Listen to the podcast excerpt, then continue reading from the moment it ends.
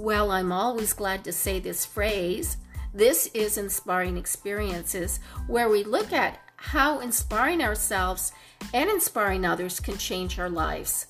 Welcome, all inspirers and all who need inspiration.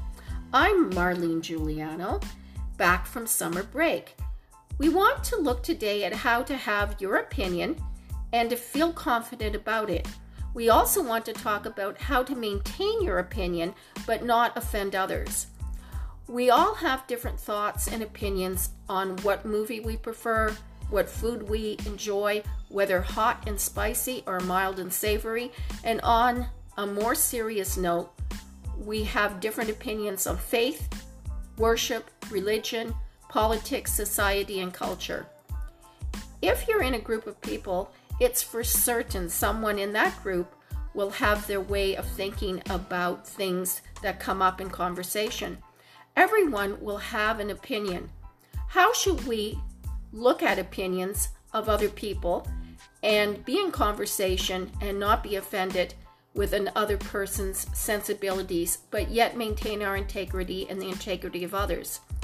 Firstly, we want to look at how important it is to be authentic and to speak our truth. I sincerely believe that you can say anything that you want to say as long as you say it in a respectful manner. Be your own authentic self and be sincere in what you're saying. On the past weeks of America's Got Talent, where judges Simon Cowell, Howie Mandel, Heidi Klum, and Sofia Vergara's had opinions on the talented people trying to gain a ticket to Hollywood and $1 million was at stake. On that show, they call and give opinions on juggling acts, dancing, singers and musicians, as well as all kinds of other interesting acts.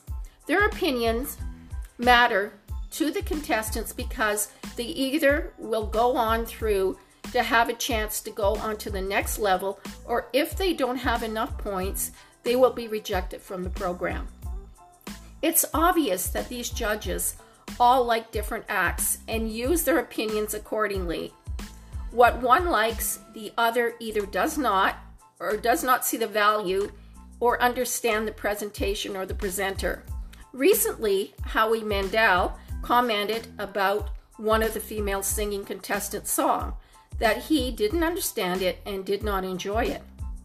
The other judges all said the opposite.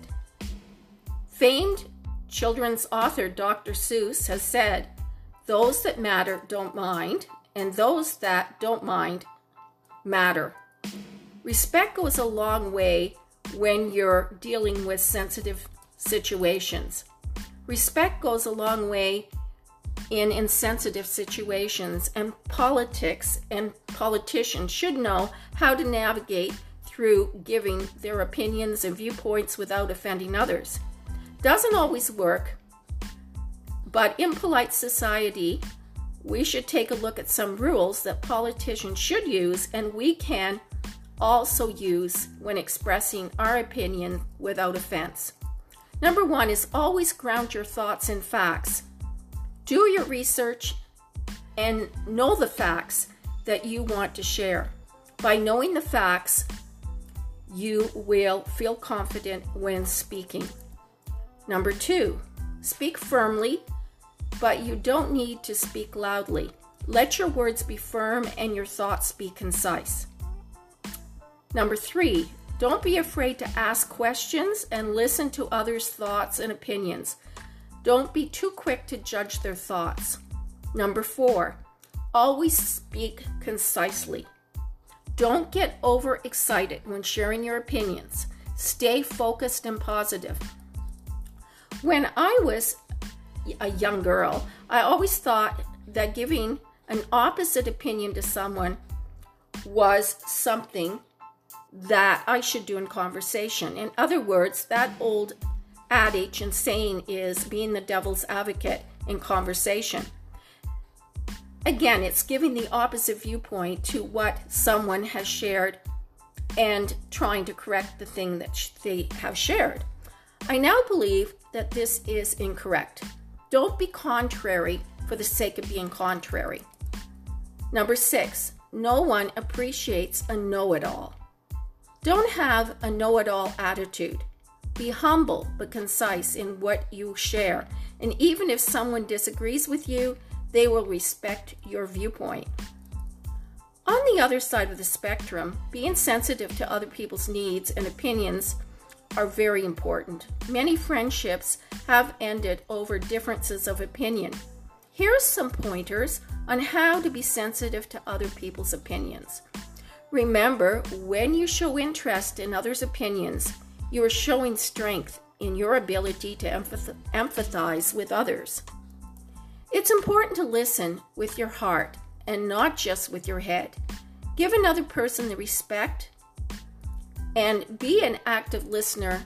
That goes a long way. Number three, always allow yourself to be sensitive to what other people are having a hard time expressing. When you see someone that is about to break into tears, you know to tread very softly. Always inquire on how they came to the conclusion uh, of their opinion and gain valuable insights from them. Always be affirming to them as an individual. Number four, remember when people say to you in conversation, don't be so sensitive. It's important to remember that sensitivity is what defines us as being empathetic individuals.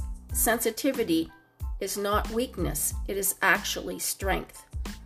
Importantly, when you cut off your sensitivity to others, you're cutting off your senses.